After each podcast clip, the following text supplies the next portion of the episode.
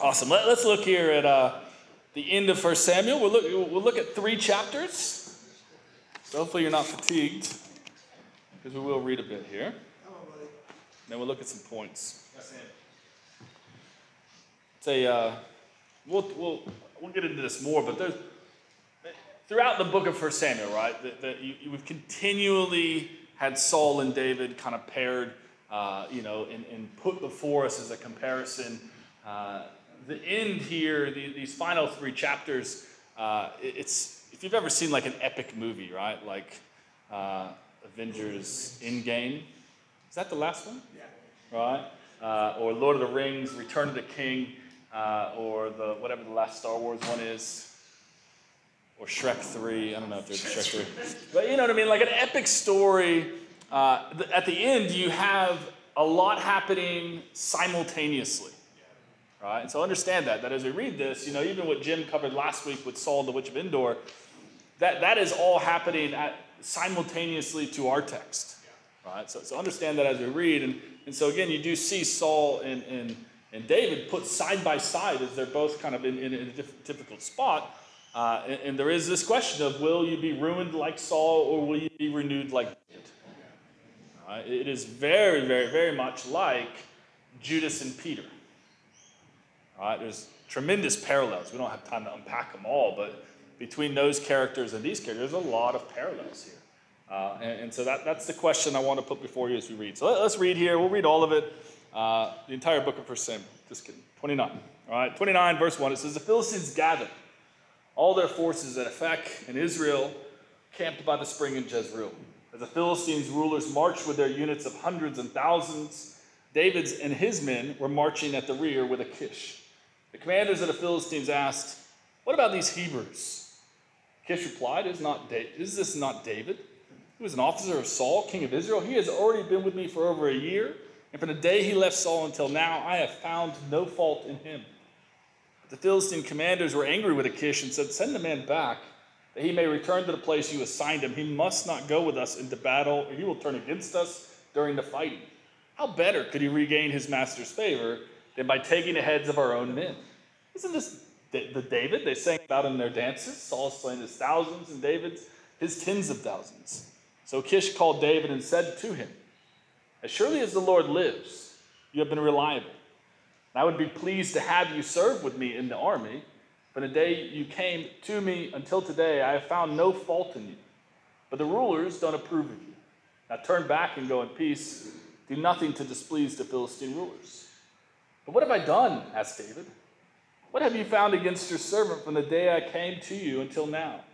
Why can't I go and fight against the enemies of my lord the king? Achish answered, I know that you have been as pleasing in my eyes as an angel of God. Nevertheless, the Philistine commanders have said, He must not go up with us into battle.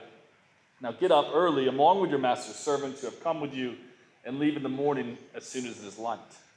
So David and his men got up early in the morning to go back to the land of the Philistines, and the Philistines went up to Jezreel. David and his men reached Ziklag on the third day. Now the Amalekites had raided the Negev and Ziklag.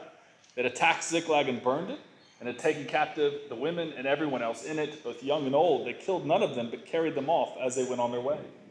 When David and his men reached Ziklag, they found it had been destroyed by fire, and their wives and sons and daughters taken captive.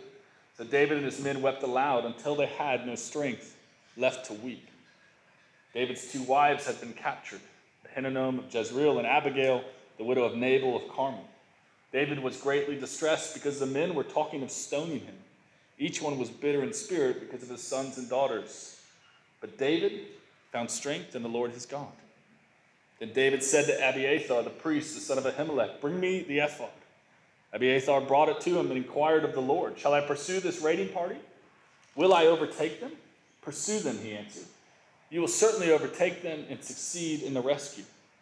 David and the 600 men with him came to Besor Valley, where, where some stayed behind. 200 of them were too exhausted to cross the valley, but David and the other 400 continued the pursuit. They found an Egyptian in the field and brought him to David.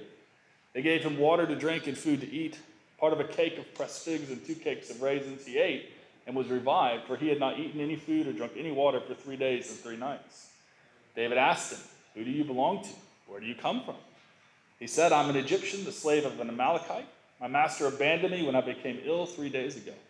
We raided the Negev of the Kerethites, some territory belonging to Judah, and the Negev of Caleb, and we burned Ziklag. David asked him, Can you lead me down to this raiding party? He answered, Swear to me before God that you will not kill me or hand me over to my master, and I will take you down to them. He led David down, and there they were, scattered over the countryside, eating, drinking, and reveling because of the great amount of plunder they had taken from the land of the Philistines and from Judah. David fought them from dusk until the evening of the next day, and none of them got away except 400 young men who rode off on camels and fled. David recovered everything the Amalekites had taken, including his two wives. Nothing was missing, young or old, boy or girl, plunder or anything else they had taken. David brought everything back. He took all the flocks and herds, and his men drove them ahead of other livestock, saying, This is David's plunder. Then, David came to the 200 men who had been too exhausted to follow him and who were left behind at the Besor Valley. They came out to meet David and the men with them. As David and his men approached, he asked them how they were. But all the evil men and troublemakers among David's followers said, Because they did not go out with us, we will not share with them the plunder we recovered. However, each man may take his wife and children and go. David replied, No, my brothers, you must not do that with what the Lord has given us. He has protected us and delivered into our hands the raiding party that came against us. Who will listen to what you say? The share of the men who stayed with the supplies is to be the same as him who went down to battle. All will share alike. David made this a statute and an ordinance for Israel from that day to this. When David reached Ziklag, he sent some of the plunder to the elders of Judah who were his friends, saying, Here's a gift from you from the plunder of the Lord's enemies. David sent it to all those, there's a bunch of towns listed, right? And to those and all the other places, verse 31, where he and his men had roamed. Verse 1 of chapter 31, he says, Now the Philistines fought against Israel. The Israelites fled before them, and many fell dead on Mount Gilboa. The Philistines were in hot pursuit of Saul and his sons, and they killed his sons Jonathan, Abinadab, and Malchishua. The fighting grew fierce around Saul, and when the archers overtook him, they wounded him critically. Saul said to his armor bearer, Draw your sword and run me through, or these uncircumcised fellows will come and run me through and abuse me. But his armor bearer was terrified and would not do it. So Saul took his own sword and fell on it. When the armor bearer saw that Saul was dead, he too fell on his sword and died with him. So Saul and his three sons and his armor bearer and all his men died together that same day. When the Israelites along the valley and those across the Jordan saw that the Israelite army had fled and that Saul and his sons had died, they abandoned their towns and fled. And the Philistines came and occupied them. The next day, when the Philistines came to strip the dead, they found Saul and his three sons fallen on Mount Gilboa. They cut off his head, stripped off his armor, and sent messengers throughout the land of the Philistines to proclaim the news in the temple of their idols and among their people. They put his armor in the temple of the Ashtaroth and fastened his body to the wall of Bethshan. When the people of Jabesh Gilead heard what the Philistines had done to Saul, all, the, all their valiant men marched through the night to Bethshan.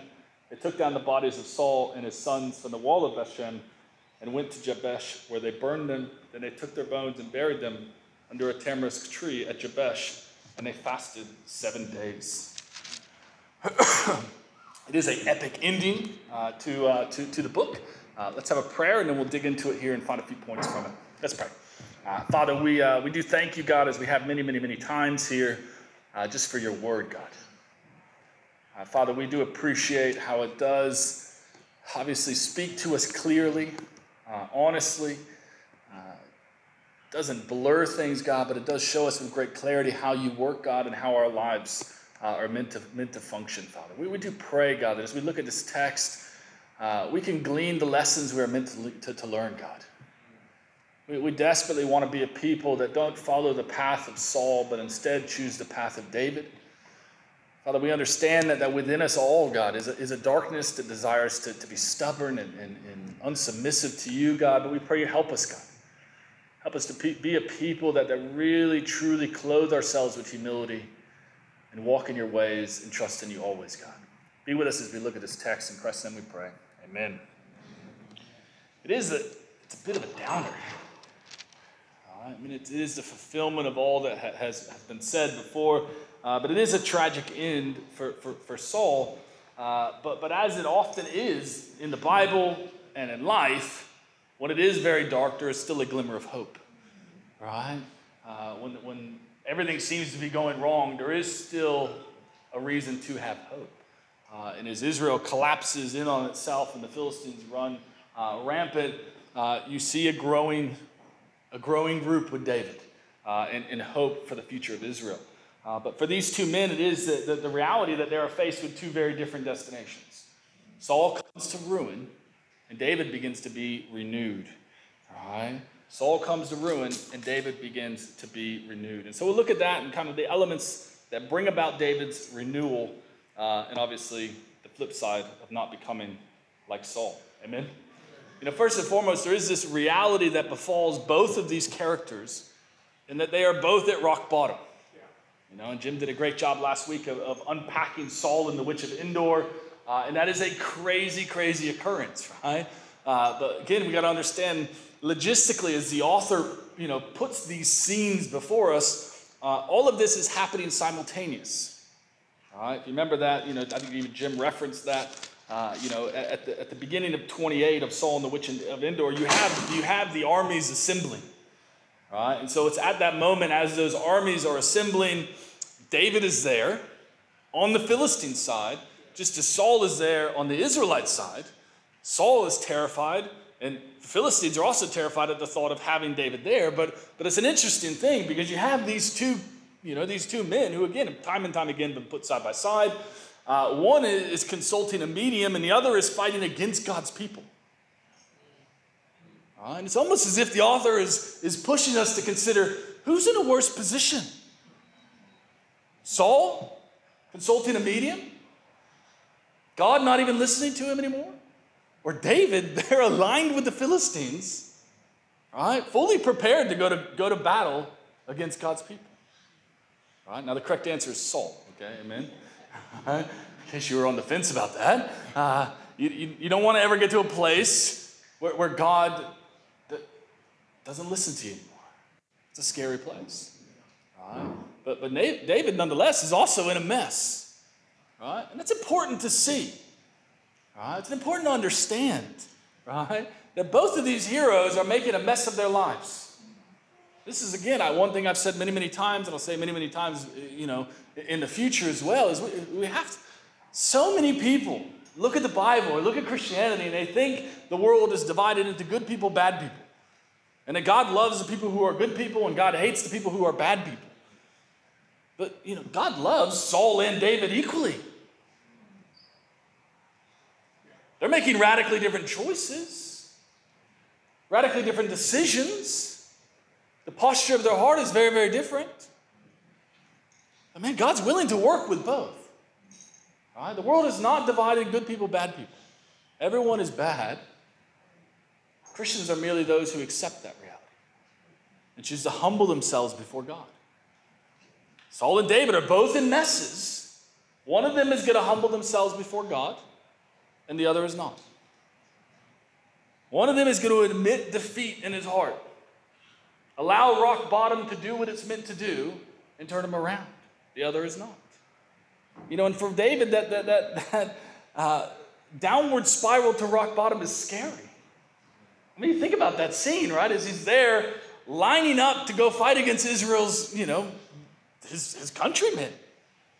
And it doesn't, there doesn't seem to be any sense that David is going to pull out at the last minute or swap sides at the last minute. You know, we'll talk about a little bit next point, but I mean, even Achish is like, you know, let's bring him into battle. All the commanders are like, this seems stupid, right? I mean, he's got, you've made the, the bodyguard of your head the guy who cut off our giant's head. It seems like a stupid idea, right? Uh, and, and, but that's a dark moment for David. And it's a dark moment for that chapter. Because the only people mentioning God in that chapter are Philistines. Not David, but the Philistines, and specifically Achish. David then gets out of that, that, that dilemma that he had got himself in in terms of fighting against Israel. And it says they make this three day journey back to Ziklag only to arrive and find it had been pillaged by the Amalekites. And then that's a pretty dark, dark moment there. You know, it says there in chapter 30, verses 3 to 6, right? When David and his men reached Ziklag, they found it destroyed by fire, their wives, sons, daughters taken. Verse 4 David and his men wept aloud until they had no strength left to weep. You ever been there before? Crying till you have nothing left. That's a dark, dark place. It says David was greatly distressed because the men were talking of stoning him. Verse 6 there, chapter 30, each one was bitter in spirit. It's a dark moment. David's compromises, his loss of hope, taken into a very, very dark place. We're literally, is their hope? I mean, these mighty men who had rallied to him at the cave of Adullam during David's previous moments are now gathering around him, not to help him find strength in God, but thinking, man, let's kill this guy. He's brought nothing but disaster on our lives. We came to him indebted and distressed, and now what's happened? Things have gotten even worse. And it's the bitterness of rock bottom. So many people often ask the question of why does God allow something like this to happen? Why does a loving God allow suffering? The times where we weep, where there is no energy left to weep, is often when we experience immense suffering. And so many people look at that scenario and they think, well, why would a loving God allow that? How could He? If He really loves, why would He permit that kind of tragedy to happen? And it's a hard question. But I think the answer is pretty plain. You don't have to turn there, but Matthew 21, verse 44, is Jesus is talking about himself being the cornerstone. He says there, Matthew 21, verse 44, he says, Anyone who falls on this stone will be broken into pieces. Anyone on whom it falls will be crushed. And of course, that stone is himself. And so, what God is saying is that you have a choice in life. You can fall on Jesus and be broken, or he will come down on you and you will be crushed. But either way, you have to be humbled. Either way, you have to see that you do not have the strength to endure. And that's the moment that Saul and David are both being brought to. This realization that they have nowhere else to turn to but to God. And as we know from last week, Saul makes the wrong choice. But thankfully, David makes the correct one. And as I studied this out over the week, you know, I, kept, I couldn't get away from that verse, you know, where it says that David found strength in God. You know, there in chapter 30, verse 6. It's such a small sentence, but it's such a monumental turning point. But David found strength in the Lord his God. You know, David learned the point of bitterness, you know, the bitterness of rock bottom. That the bitterness of rock bottom is always meant to turn us back to God. Right? It's always meant to turn us back to God.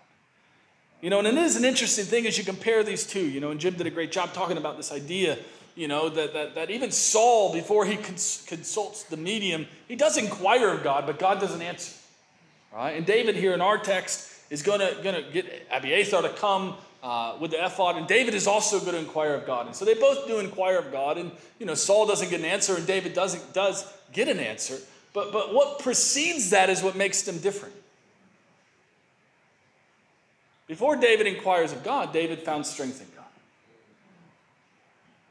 David found encouragement in God. David turned to God not with a request for him to be saved, but as a reach of desperation of having no one else to turn to. That's a crucial thing, guys. It's a crucial thing. You know, one of my favorite Psalms is Psalm 51. You know the flip there, right? And it says in Psalm 51 down there in 16, 17, 17, it says about God, You do not delight in sacrifice, or I would bring it. You do not take pleasure in burnt offerings. My sacrifice, O God, is a broken spirit. A broken and contrite heart, you, God, will not despise. And maybe that's the lesson David learned in that moment. He was broken, he was brought down. And he turned to the only place he could turn, and that was to God. And that's why when he then inquires of God, God responds. God gives him direction because the posture of his heart has shifted. He has nothing to bring, but he is admitting defeat. He's surrendering. He is humbling himself. He is falling on that stone and allowing himself to be broken. Saul, even as he inquires, is still trying to manipulate and control the situation. God's already told Saul what to do. There is, in some, some sense, no need for Saul to even inquire. You know, I met with someone recently and they, they were going through a difficult time, and, you know, we talked about here's what the scriptures say and here's the path. And, you know, their response was, well, I'll go pray about that. And, and, and I kind of, you know, pushed back a little bit. Said, I'm, I'm not sure you need to pray about that. I think you need to do it. Because there comes a time when you can, Saul can pray all he wants, asking God for a different direction. But God had already spoken to Saul, had already laid out the path. And he can inquire all day long, but that wasn't going to change. The response from God was clear, and Saul needed to walk in obedience. But he would never walk in obedience because the posture of his heart was wrong. He hadn't fallen and been broken as he needed to be. And so God was going to bring him down. And this is such a difficult thing, but man, the bitterness of rock bottom should motivate us to not mess around with this. And this is one of my favorite passages Is when you think about suffering. In, in 2 Corinthians chapter 1 there, you know, Paul writes, he says, We were under great pressure, far beyond our ability to endure, so that we despaired of life itself. Indeed, we felt we had received the sentence of death. But this happened, that we might not rely on ourselves, but on God who raises the dead. One of the great misquoted scriptures in, in the Bible is this idea that God will never give you more than you can handle. No, God is going to do specifically that. David, there, surrounded by his mighty men, talking about stoning him, is more than he can handle, and God is behind all of that. So we look at it in a second, it's God that's orchestrating it all.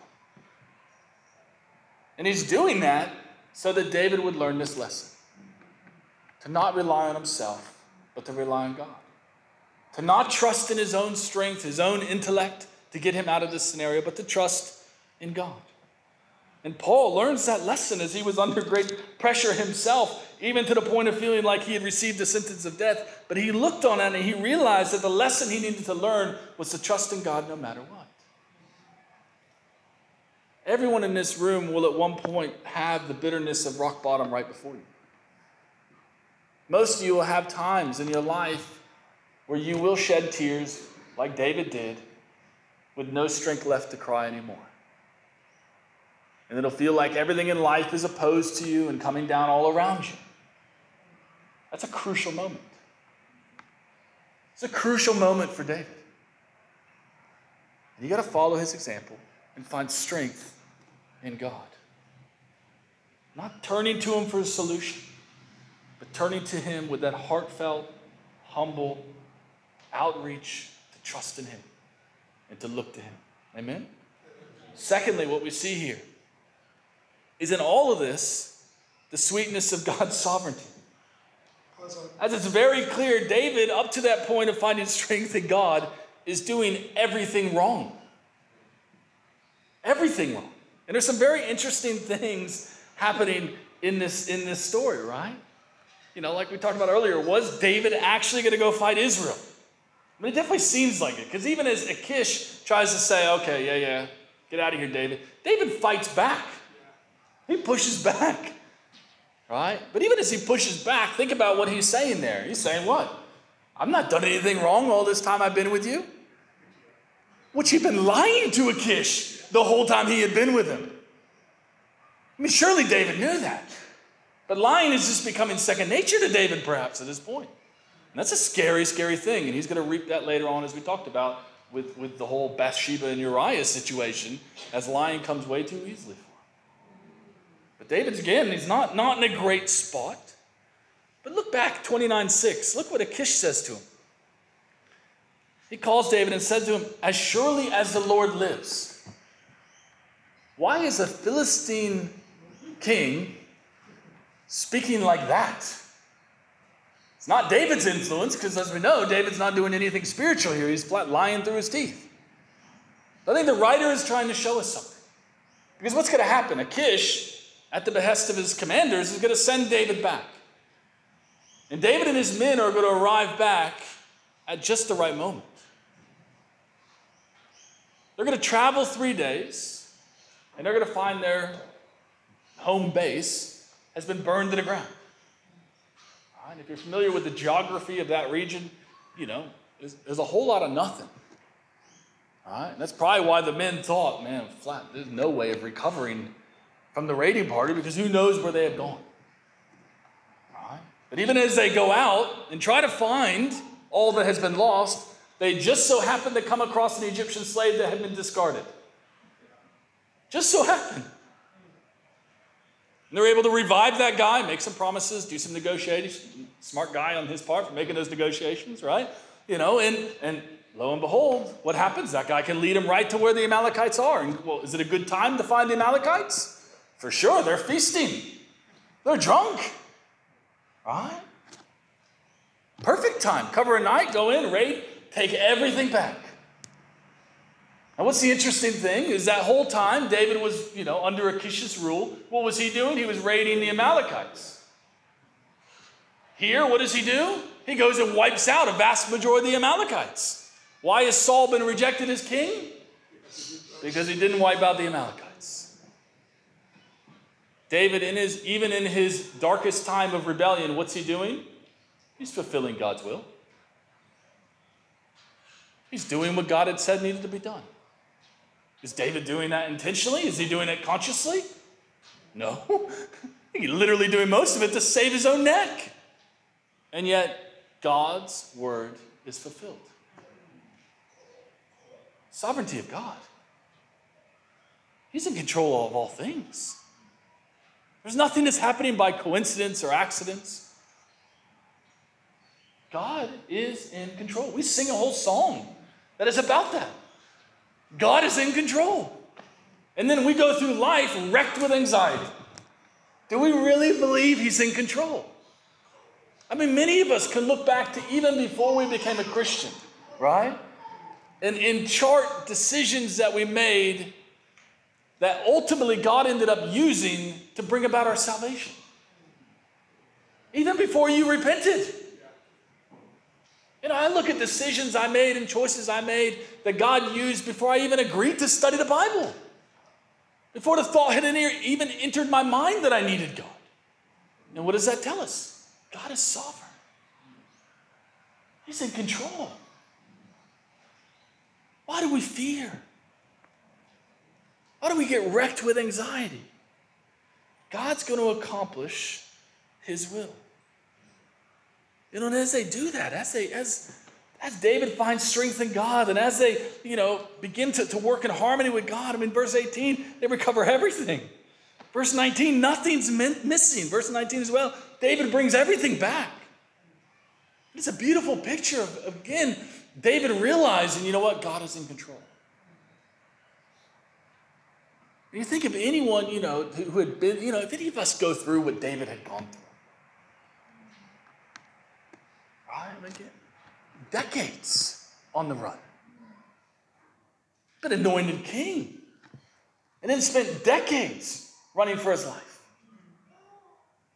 But as he steps back from his life, I'm sure he began to see man, God had a plan, God had a purpose. Now, it's so hard for us to do that. We get so zoomed in sometimes on, on the problem in front of us. And that's all we see. Problem in our marriage, problems with our family, our kids, problems at work, pressures of life, difficulty of being a Christian in a non Christian world, trying to live counterculture. That's hard. We can get so zoomed in on our immediate problems and lose sight of, man, God's in control. God is in control. And we can rail against God sometimes especially in those moments of, dark bitterness of rock bottom, of why are you letting this happen? Why is this happening? And you, may not get an answer to that why question this side of eternity. But what you are meant to know from stories like this is man, God is sovereign. He has a purpose. He's not going to be thwarted by stubborn Saul. His plan's not going to be railed, be derailed by David's deviance. God is going to accomplish it. And man, that, that's good news. That's comforting. Right? When we went through Romans, right? One of the great passages that everyone loves in Romans is this one. This idea that in all things, God works for the good of those who love Him. In all things, good things and bad things. And contextually for Romans 8, it's mainly bad things. Right? I mean, really. Romans 8, right? What precedes this? Consider our, you know, the, our present sufferings are nothing compared to the glory that awaits us. And it's hardships. But yet Paul had learned to step back and look and see, you know what, in everything God works. In everything. Again, we may not have the answers to that this life. That's a reality. Book of Job very bluntly informs us of that. Job is never given the behind the scenes picture of why everything happened. But what Job did realize at the end is that God is in control. He is sovereign. Man, being loved by the person in complete control of all things, that's sweet. That, should bring a peace to our hearts. In the midst of the storms, it should give us, man, courage to face whatever comes our way. Amen? Third and lastly, and quickly, when we do grasp these things, right? When the bitterness of rock bottom turns our heart back to God, we realize the sweetness of, uh, of serving the sovereign God that we serve, that, that man, that repentance is refreshing. I mean, and this scene really is quite epic, right? Again, I don't, you know, read it a couple times, and it's it, Israel, as it is around Saul, is collapsing and being overrun, but, but Israel is being reborn. Right? They are rallying to David. David is regaining what had been lost. Right? A different spirit is beginning to run through the people, right? I mean, I love the scene as they go and they, they overrun the Amalekites and they gather all, all the plunder and they bring it back, uh, you know, and of course, you know, David's mighty men, they are rough around the edges. Uh, and, you know, all, all the people who had been too tired and who had not gone, uh, David, some of David's mighty men are like, they're not having their share. They can't have it. They can have their wives and children back, amen. Right? We'll show them some level of grace, but no, no plunder for them.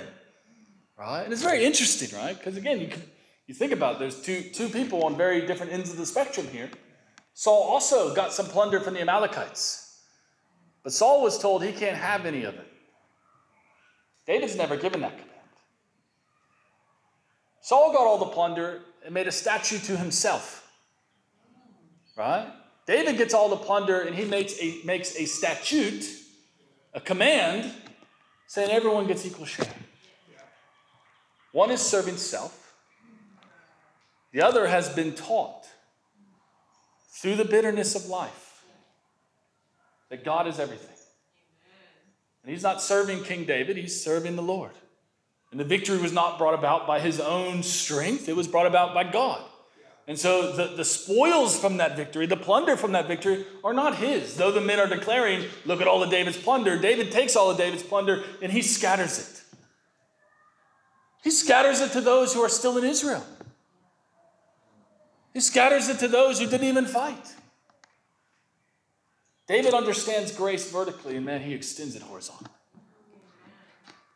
Man, when we're trained, when we really encounter God, if we're really finding strength in God, there's no need to live for self. Living for self is what brings you to rock bottom.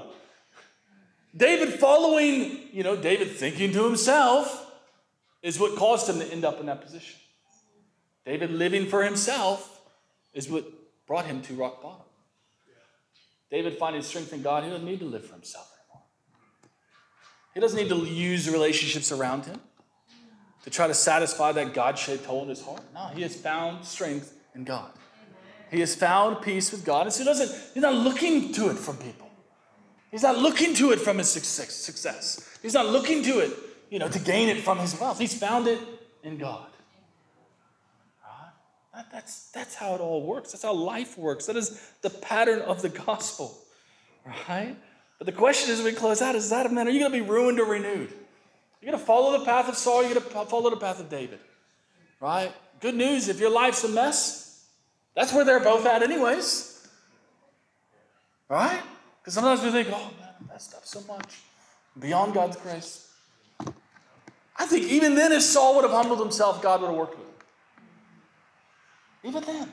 I often think, again, I think this text has a lot of parallels between Peter and Judas, both making huge blunders at critical moments. And I do think of Judas that he didn't have to follow the path of Saul. Suicide was not his only way out. What if Judas just would have gone back to Jesus? He didn't, because he wasn't finding strength in God. Peter, on the other hand, does. Peter turns back to Jesus. And Jesus' conversation with Peter at the end of John 21 is where we'll close out. You, can, you don't have to turn there. But John 21, verse 15, it says, you know, as they're there by the seashore having a conversation, it says, when they had finished eating, Jesus said to Simon Peter, Simon, son of John, do you love me more than these? Yes, Lord, he said, you know that I love you. Jesus said, feed my lambs. You know, and three times they have that conversation, and Peter, of course, gets his pride hurt because they have it three times. You know, but it's very, it's very interesting elements of what Jesus is saying there to Peter. You know, the question of, do you love me? Do you love me? I mean, for Peter, what would that have stirred up in him? Especially as it's asked three times. I mean, one of the lessons Peter would discover in there, and should discover in that moment, is the sovereignty of God. Jesus had told Peter, here's what's going to happen. Peter had argued, said, no way. Jesus bringing his words right back to him. But reminding him in a sense that, hey, you know what? Peter, I'm sovereign. I knew what you were going to do before you do it, and I'm still seeking after you. Again, sometimes we think about the sovereignty of God and we think get this image of a detached creator who has set everything in motion and cares not what happens. You, you have a God who knows how bad your prayer life is, who knows how bad your purity is, who knows how stubborn you're being with your spouse, who knows how big of a mess you've made in your life, and yet he still seeks you out. That's good news. That's really good news. And Peter, you love me? I clearly love you. I told you what you were going to do before you did it, and you still did it, and yet I'm still here trying to wrestle with you. That's awesome. Right? That's great news. Right? Feed my lambs. If your and I's relationship is right, then man, you should treat other people differently. David gets his relationship with God right, and what does he do? He shares. Radically generous. Extends grace and plunder to those who did nothing. Very different way of operating. Right? But again, he understood. Here's how this works. Right? Will you be renewed or will you be ruined? We've got to be a people continually being renewed. Continually reminding ourselves of the bitterness of rock bottom when we've been there. Again, the, the, communion which we're about to take together, again, was set within the Passover feast, which began with the bitter herbs for the Israelites to remember the bitterness of slavery. That period in our history where they, man, they cried out to God to rescue them because there was no other hope. We, gotta, we remember the cross. You should remember the bitterness of your life of sin. And remember that your only strength for life is in God. The only reason for hope is the resurrection of Jesus. The only way you can have justification is what he has done on the cross. And of course, as we take communion, we're taking it communally. Because it's never just about us. You can't have communion at home just by yourself. It's meant to be together as the body of Christ. Recognizing that we all together are in the same boat. We all together are sinners. We all together have justification only in the blood of Christ. And we do that together. And David, as he becomes king, he brings Israel together. He's able to do that because he's right with God. And we can do the same. We must do the same. Amen? Let's have a prayer and then we'll take communion together and then have a few songs to close out. Let's pray. Father, we, we do thank you so, so much for David. You know, even for his stupidity and the choices he made. You know, God, we are the same. We make the same foolish choices, God. Some of us right now are probably in the same boat as him, God, more surrounded by enemies of you than the followers of you, God. We pray you help us, God. Help us to learn the lessons that, that have to be learned at rock bottom. Help us to be a people that fall on you and, and humble ourselves so we don't have to be humbled, God. God, help us to, to have it, you know, driven into our souls that in you and you alone can we find strength. And Father, when we when we find that strength that, that only you can give, God, we pray that it does change us radically, God. We are a repentant people, God, uh, people that live differently, not for self, but for you and for others, God. Practice the radical generosity that David did, God, not thinking about what's best for him, but rather thinking about others, God. Father, we know that that way of life is really the true pattern of life, God. That when we lose life, we actually find life, God. Father, as we take the bread and the wine, God, help us to see that pattern, God. That we have life because you gave up your life.